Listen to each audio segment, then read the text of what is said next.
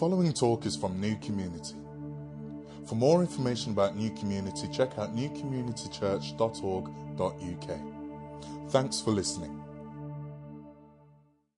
Today, we're starting a new series called Step Into the Story.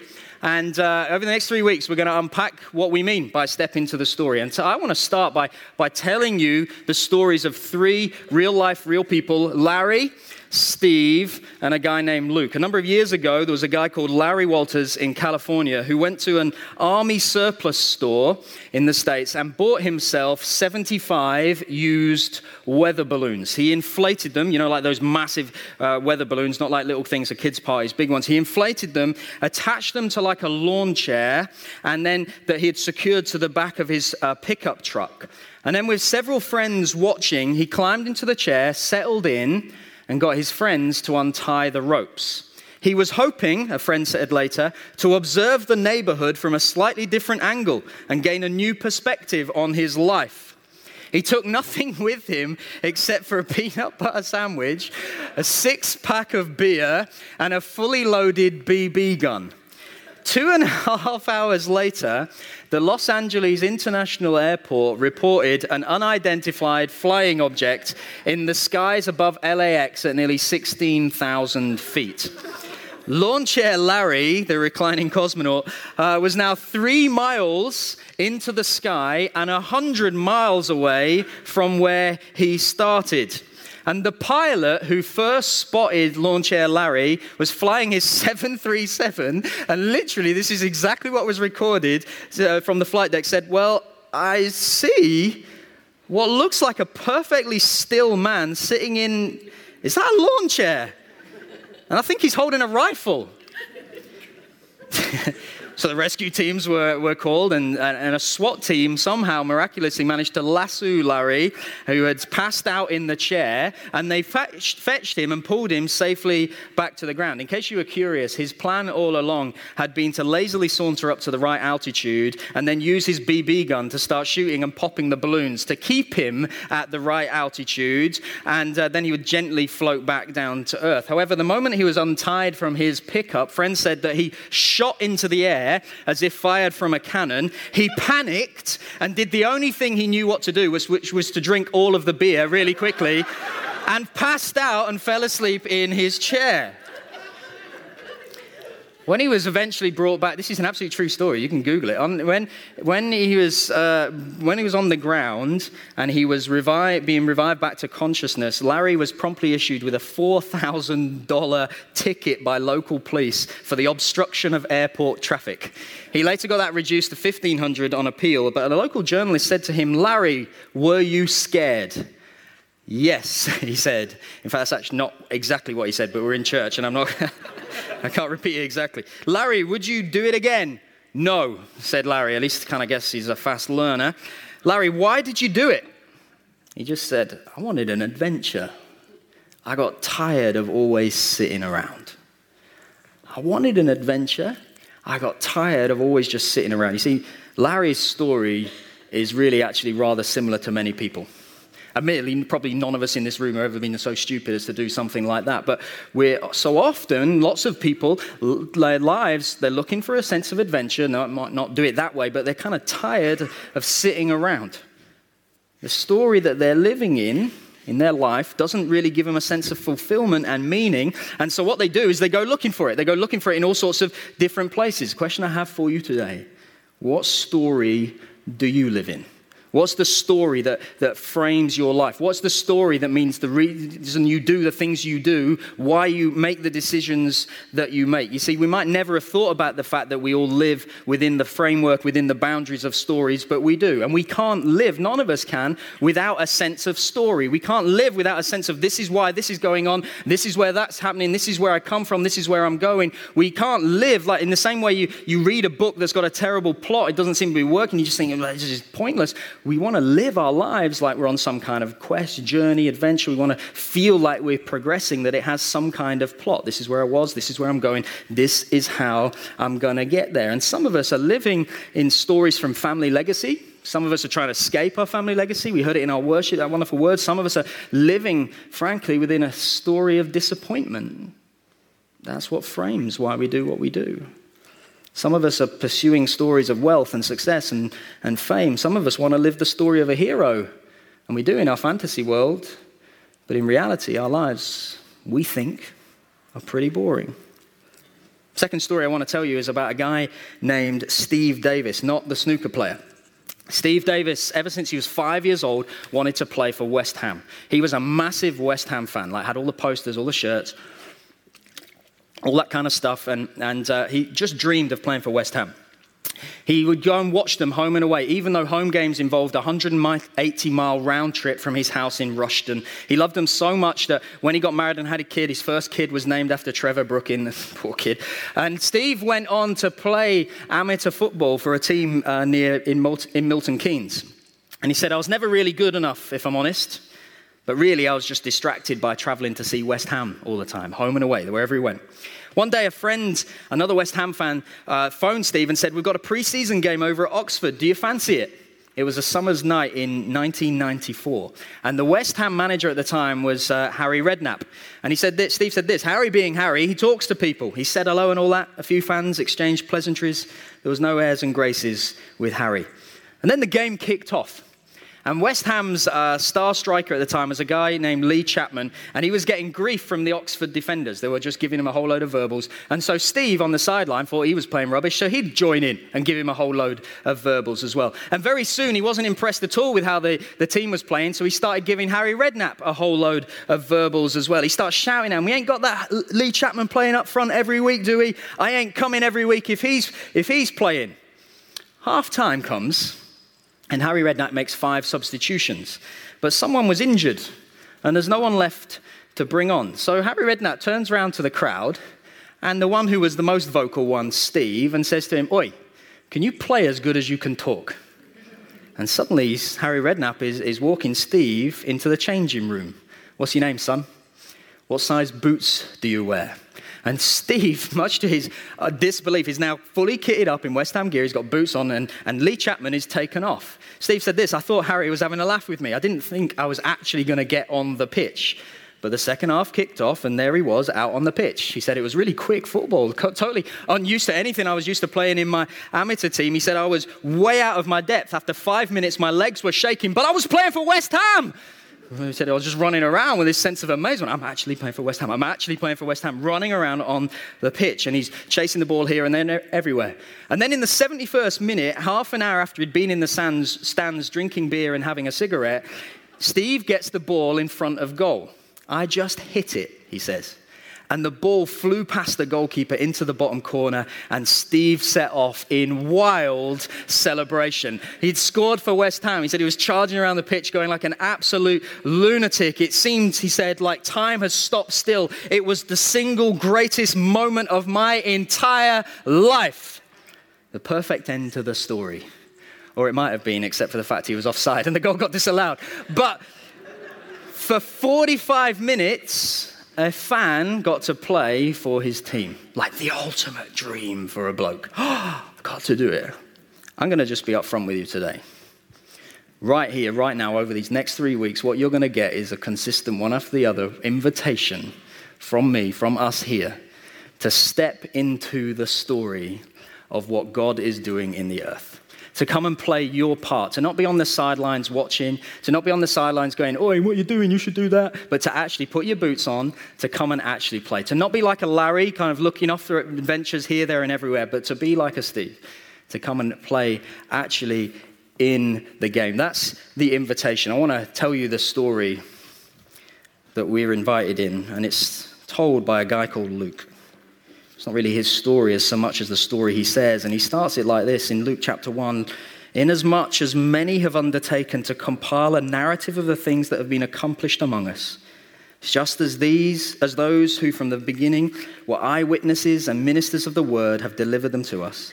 It seemed good to me also, having followed all things closely for some time past, to write an orderly account for you, most excellent Theophilus that you may have certainty containing the things you have been taught. That's how Luke begins the story that you and I a part of, the greatest story that has ever been told. Luke goes on throughout his gospel, if you've ever read it, uh, to tell us that there is only one story in the history of stories. There's only one story in the history of the world which is big enough to explain all the beauty and all the brokenness that we see in this world. There's only one story that's big enough to make sense of, of all of our desires, all of our dreams, all of our disappointments. There's only one story that makes sense of every other story that we might ever live out. There's only one story that ultimately gives meaning and gives purpose. There's only one story that ultimately brings hope and ultimately brings joy. And Luke says, This is the story. This is the one story that really matters. No other story has eternal consequences like this one does.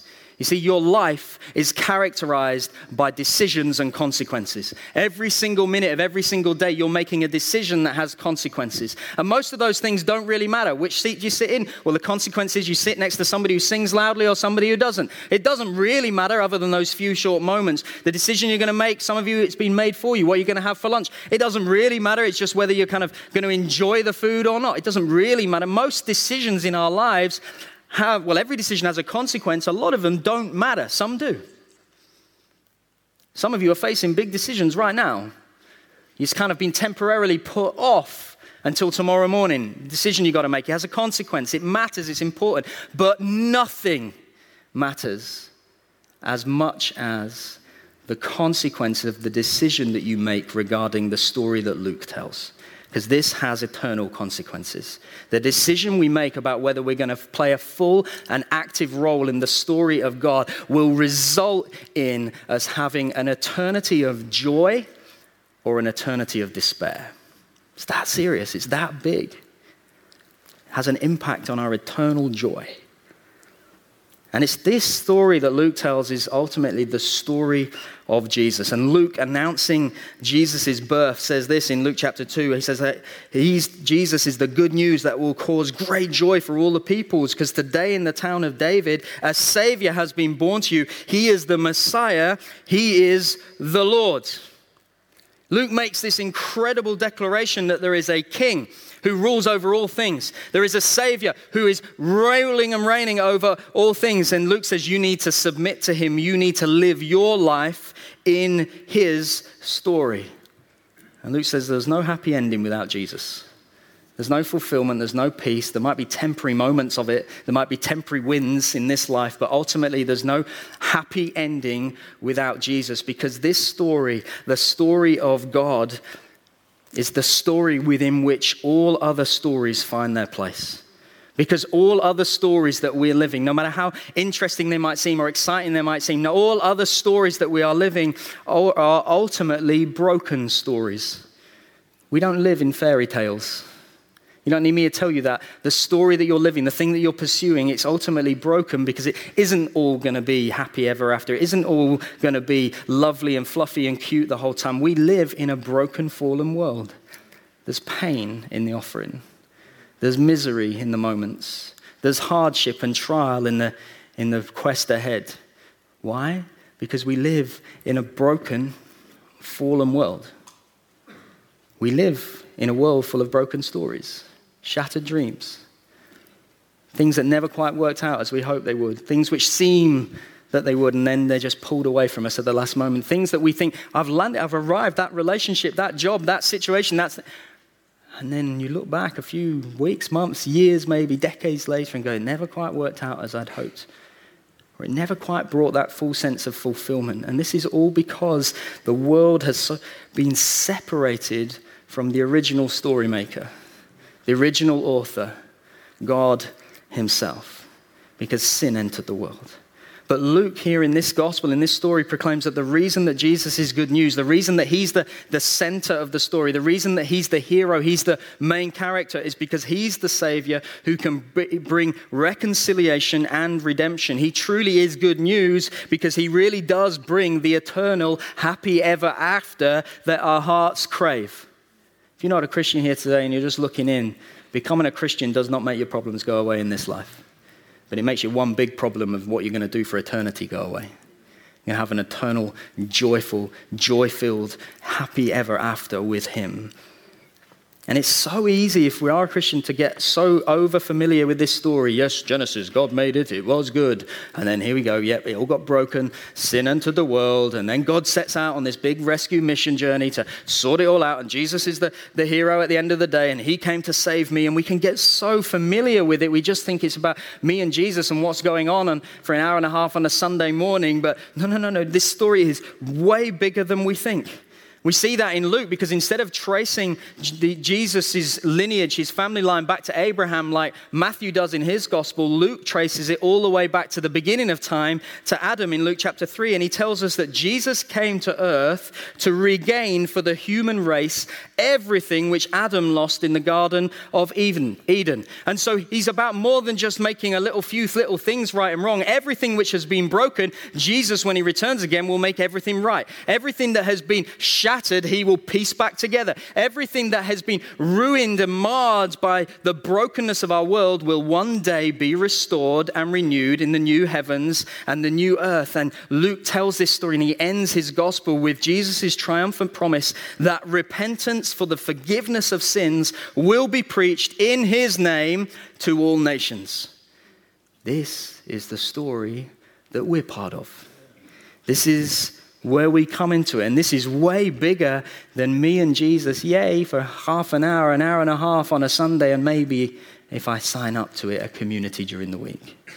This goes way beyond our small world in which we so often just look at. This is the big, huge, incredible cosmic story of God's incomprehensible and outrageous acts of redemption. The story of a God gathering a people for his name. Here in the pages of scriptures, we see fierce and unlikely at times heroes. We see terrifying battles. We see pilloried prophets. We see resistant saints. We see miraculous healings. We see a, a foot washing king king. We see an empty tomb. We see the final wrath and glory of judgment. We see an ending that's more amazing than anything our minds can perceive, our eye has seen, that we can ever think of. We see the coming of a, a new city with open gates and a purified new people who are now called sons and daughters who shine so brightly, the sun is no longer needed because we see and receive the shining glory of Jesus Christ Himself and we walk by the light of the Lamb Himself. That's the picture, the ending where we're going something so magnificent and amazing,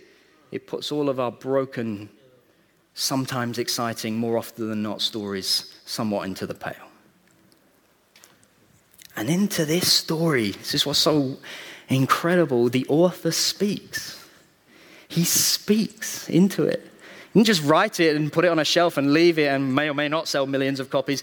He speaks. He spoke right at the beginning, the very first words that God speaks. Nothing to do with trees, nothing to do with fruit, nothing to do with warnings. The very first words that God speaks are be fruitful and multiply. Go, spread out. Go and spread out over the earth. Go and take the earth. Go and display something of the glory of God. Go, make sure that there's more of you this time next year than there are this time this year.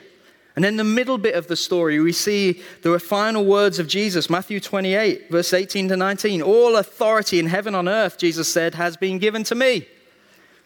Go, therefore, he says and make disciples of all nations, baptizing them in the name of the Father and of the Son and of the Holy Spirit. God's story starts with his words go and multiply. In the middle bit, Jesus ends his final earthly ministry with that command to go and multiply, go and make more of you this time next year than there are currently this year. And the story ends in Revelation, that bit I just referenced, where one day a multitude that no one can number from every tribe and every tongue and every race will gather, a multi ethnic multitude gathered around the throne of God, worshiping Him forever. That's what we're part of. That's what we're part of. That's where we've come from. And those commands go multiply, go make disciples. We're still in that moment. We live in that moment between the now and the not yet. We've not yet reached that place, praise God. So, what are we going to do? We're going to do what He said multiply. Go be fruitful. Go do it again and again and again. Go and this time next year, have more of you doing it than there is this time this year. Praise God, that's been our story for a while now. We framed the whole thing that we feel God's calling us to in this understanding of story. The story that God has done here for the past 40 years has been nothing short of remarkable when you think about it. And yet we believe it's time for a new story, a new chapter written heading multiplication and growth. It's why we're really passionate about building a church with lots of different people from lots of different backgrounds, made up of lots of smaller communities in lots of different locations, reaching lots of different people and ultimately lots of different nations because it's where we've come from and it's where we're going. And this is why being part of a local church is so important.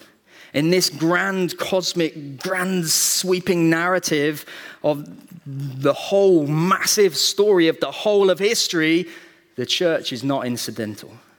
It's not some bit part player. It's not sat on the sidelines. It's right at the very heart of the action. In fact, it's central to the whole story. Ephesians 3:10 says through the church the manifold wisdom of God might now be made known.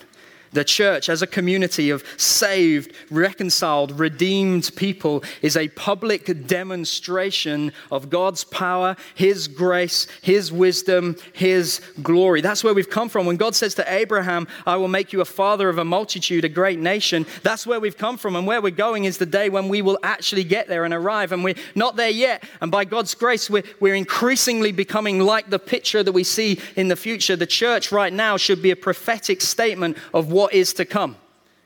That's why we're serious about wanting to grow in diversity across every kind young, old, black, white, rich, poor, educated, not educated. All the whole, every different realm of it. That's why we're serious about it. It's why we're serious about wanting to see more because the glory of God demands it. It's not always easy. I'll be straight up and honest with you, it's not always fun either. But we've been sold a lie if we think that everything worthwhile is supposed to be easy and fun. I got three kids. It's rarely easy. and the other one, sometimes. Does that make it not worthwhile? Of course not. Anything worthwhile is worth fighting for. It's worth putting some effort in for. It's worth giving yourself to and not walking away at the first sign of trouble. And let's be honest as well, at times it's easy to lose hope. This week, 150,000 people in Europe will die without knowing Christ. This week, 150,000 people. That's 650,000 people a month. That's 7.8 million people a year without Christ. It's easy to lose hope.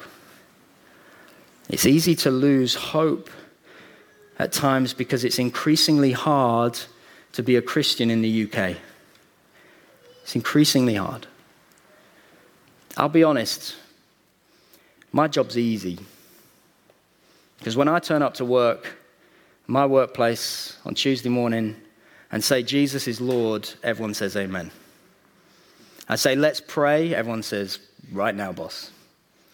I say, let's spend some time singing and worshiping and waiting on God. They say, thank goodness for that. I don't want to have to look at my emails.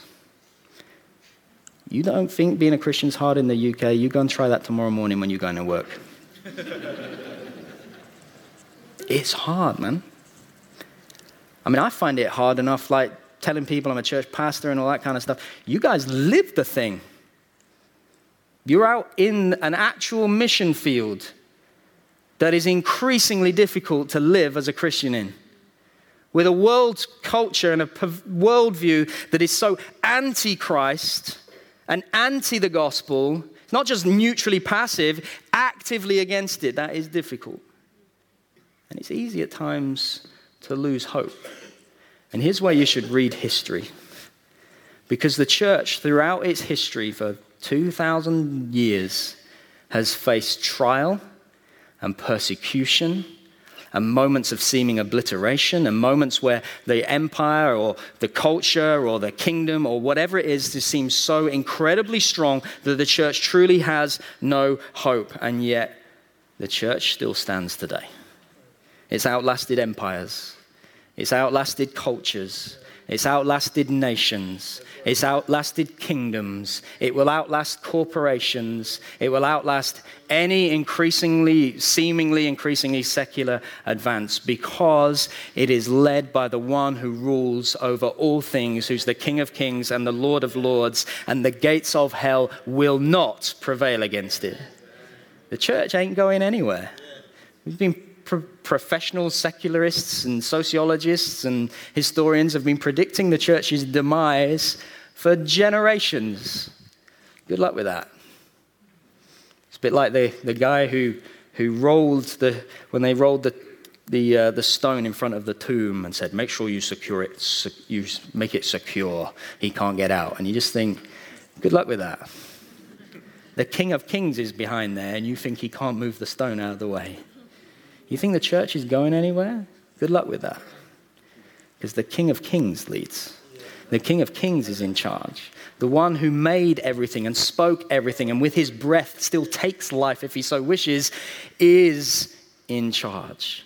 He rules, he reigns. We stand at a moment of unprecedented challenge in the UK.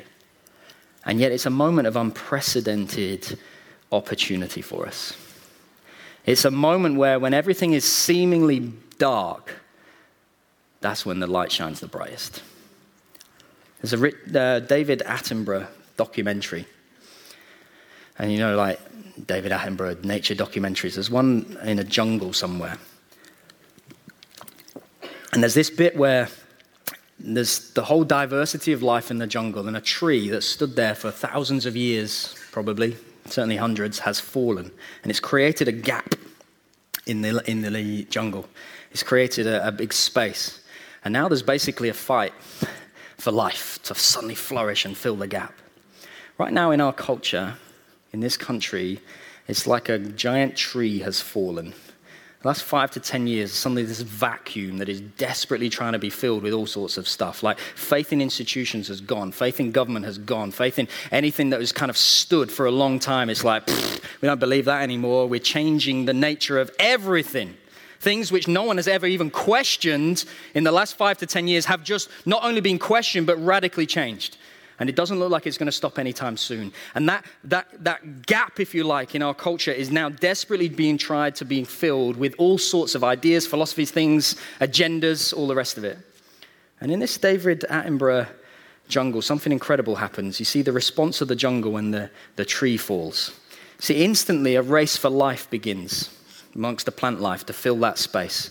Light pours in, space opens up to be filled and the, the space where this, the, uh, the tree had fallen is filmed over months using like time lapse photography, you know, where you can just goes really quickly, uh, take a photo every day, all that kind of stuff. And the space, you, as you watch it, is, is quickly filled with a variety of like these broad leafed plants. And they grow really quickly and they look really quite rapid and spectacular. But then you notice that soon thin trees begin to, to break through through these broadleaf plants. And they're shooting their way up into the unoccupied space. They begin to fill out their branches with leaves. It begins to look all quite impressive. And the growth of these tree, trees seems really impressive compared to the broadleafed plants around them. Yet, next to the giant trunks of the trees around them, they look really quite puny. It's not that impressive at all. And then you realize that those trees are actually quite precarious because very quickly these vines begin to come up and they begin to strangle and pull down these little trees, and the vines begin to grow and get really quite impressive. And these vines get thicker and, and they're growing up all over the other trees and they're snaking their way up, and soon they look like they've won.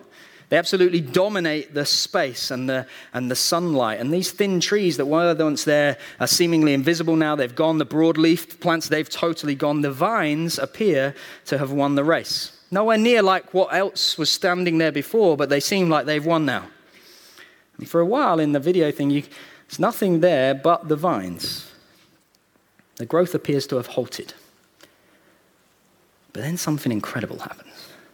Something magnificent happens. A lone trunk, seemingly from nowhere, pierces a blanket of vines, and its trunk is thicker, it's more solid, it starts to rise above the vines and it keeps moving. At first, doubling the height of the other trees and then soon competing for the open space at the top. Soon it is 10 times their height. It is huge and has filled this space. And before long, it's reached the height of the surrounding trees. It's this gigantic, magnificent tree. The space behind it has now been left, as that was left has now been filled. And this tree will stand for centuries. The broadleaf plants that initially fill the space by doing something spectacular and really quite quick will well, they've gone. The vine, their vine, their leaves, and all that kind of stuff, their roots are all right, fragile and they've gone. And in their place has stood something huge. They sacrifice those little plants long term sustainability for short term growth. And then when that tree breaks through, it sacrificed short term growth for long term health. It seemingly loses the battle in order to win the war. It grows so solid and so impressive that everything else crumbles and falls apart around it. Listen, here's the thing when it comes to building church in 21st century Britain, we can try and create something that is spectacular and visible, but ultimately it's just going to be fragile. We can try and build on something that is a quick fix solution, just pack people in. That's all we're bothered about. Bums on seats. That's all we're interested in. As long as you're here, we don't care what you do and how you live your life. We can just go for that, just the big, spectacular more. And it will look impressive, but ultimately it's not going to last anywhere. But the huge tree wins the race by doing something counterintuitive. When the others fight for air and space, it goes underground. When the others fight and head upwards, pushing through the surface, it, it goes deep. While the others pursue visibility at the expense of stability, the tree remains underground, hidden, producing powerful, deep roots. The deep foundation, underground foundations of the tree ensure that it is connected to deep and unseen sources of water, nutrients, and life. And once these are secured, growth then happens. Sort of reminds me a little bit of Psalm 1. The righteous man is like a tree planted in streams of water. The tree is willing to lose the initial battle in order that it wins the war. And in our culture, where, which corrodes and seduces us, which erodes commitment, it's no longer about any kind of commitment to anything. I'll just dip in and out when you feel like it, which erodes faith, which erodes any sense of, of covenant. We need to be like the tree. The response to a culture built on superficiality, which reduces the world to, to shallow depth, to shallowness, the response to that is depth. We need sources of life and sustenance not found in the adoration or the respect of culture and of the public. In our culture, which rips at the roots, which tears at, at foundations, we need depth, we need roots, and we need deep foundations. At the beginning of his ministry, in Isaiah, uh, Jesus quotes Isaiah 61. He says, The Spirit of the Lord is upon me because the Lord has anointed me to bring good news to the poor. And he goes on in verse 4 of chapter, 60, of chapter 61, he says, They will rebuild the ancient ruins. They will restore the former devastations. They will renew the ruined cities, the devastations of many generations. That's who we are. We're the rebuilders of the walls. That's who we are, the ones who give ourselves to the deep, often unseen, hidden moments in God. Yes, there'll be moments of public display. Yes, there'll be moments of, of public proclamation. Don't hear what I'm not saying, but we are those who give ourselves to the seemingly counterintuitive one, two, three quick step to spiritual growth and actually give ourselves to the discipline of spending time in the presence of God, who give ourselves to the discipline of spending time reading the Word of God, who give ourselves to the discipline of developing ourselves spiritually to maturity in order that He might build something of real substance here. If we want to fill that space, we need to go deep in order to go up. We're not looking for quick fix solutions. Uh, and the reason I'm not doing a Vision Sunday and saying is because I don't want, I'm not interested in gimmicks. We're not interested in announcing stuff. We want to package things and make things as accessible and as easy as we can to get people involved and get people connected. But fundamentally, we're giving ourselves to something much bigger. And counterintuitive, slow, mundane, often very ordinary ways of the normal Christian life, all that Dave was talking about last week, are harder. Because frankly, discipline, it always is harder. But that's how we grow, individuals and corporately. That's how we play ourselves in the big story. That's how we ultimately receive our well done, good and faithful servant at the end of the time when we stand before the Lord. Because we've given ourselves to the things He says we should give ourselves to. We've given ourselves in prayer. Week of prayer. Come along if you're at all possible. We've given ourselves to the Word. We've given ourselves to cultivating worship. We've given ourselves to cultivating the gifts He's given us. And when you don't understand that this is the big story and this is how we play our part, you end up like Larry, looking for adventure, thinking, I need to do something, make, just tired of sitting around. But when you do get it, you're a bit more like Steve Davis. What, me? You, want me to play? You've picked me. But I'm just on the sidelines. I'm nowhere near as good as those guys who are actually out there playing. I, I can't do it as well as they can do it. There's, there's no pot. I, I'm not. No, you want me. You've chosen me. I'm not the kid left over at the end because you've got no, no other options. He picks you, He's chosen you. That wonderful word. He's not disappointed in you. Nothing that you did or didn't do or will do or will ever do has affected his decision to save you. He didn't choose you and then think, oh dear, I made a mistake, I blew it. He is not disappointed in you. Even you right now is going, yeah, but, yeah, but me, I've the last few years, you, you, the last few years, you might not have done anything you're supposed to do. He's not disappointed in you, he's calling you today. Put your boots on and play in the story. See, if we don't see this big story, we're aimless. We're wandering around thinking, well, what next? If we do, we're wondering, what's God going to do next? If we don't get the story, we get bitter. God, why is this happening to me? It's not supposed to work like this, but if we do get the story, we're not bitter. We're waiting. God, how are you going to break through on this for me? How are you going to move this forward? If we think we're not aware of this big story, we get angry. God, that shouldn't be happening. But when we do get the story, we're not angry. We're watching God, how are you going to work this for your glory? When we don't get the story, we get cynical. Yeah, I've heard it before, whatever. We'll see. No, no, no. When we do get the story, we're not cynical. We're praying, God, I've heard it before. It's not happened. Make it happen this time. When we don't get the story, we're controlling. I'll get involved, but only on my terms, when I want to, how it suits me.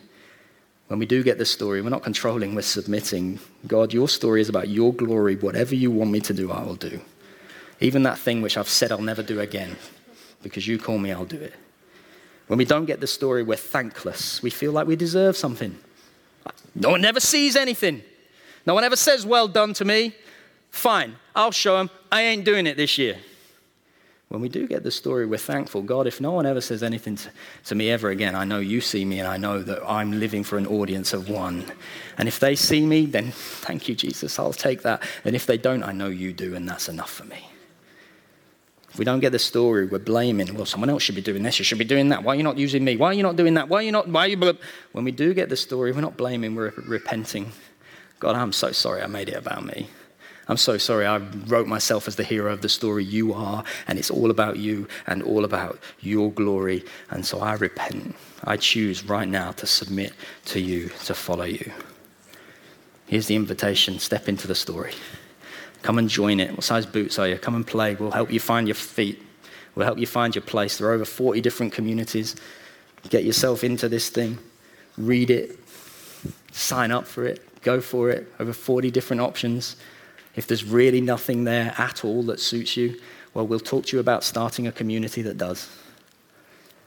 And if you're thinking, oh, I'm, I'm not sure about this whole story, I don't really get it, I'm not really sure I believe in God, or I'm not really sure it's all real, there's a course for you. It's called the Alpha Course. And sign up, come along, ask every question you want. Promise you. You ask whatever you want, doesn't matter. I'm really confident that the answers are found in Christ. But you're welcome to come and doubt that and explore. If you're thinking, I, I want to know more about this story, literally, my knowledge of the Bible is Genesis, good, sin happens, bad, Jesus, good, end, good, and everything else is a massive gap. Sign up to the GPS course. How this whole thing fits together. It's all in here. So you're looking, what's that? You don't know because I haven't told you about it, but it's in here. If you're kind of new to this thinking, I want to play my part, I want to get involved, how do I get involved? Sign up to the DNA course. Help you find your way in to do it. But each and every one of us we start by submitting to Christ, giving Him all the glory, and saying, Jesus, use me. We're going to end by. Thanks for listening to this talk from New Community. For more information about New Community, check out newcommunitychurch.org.uk.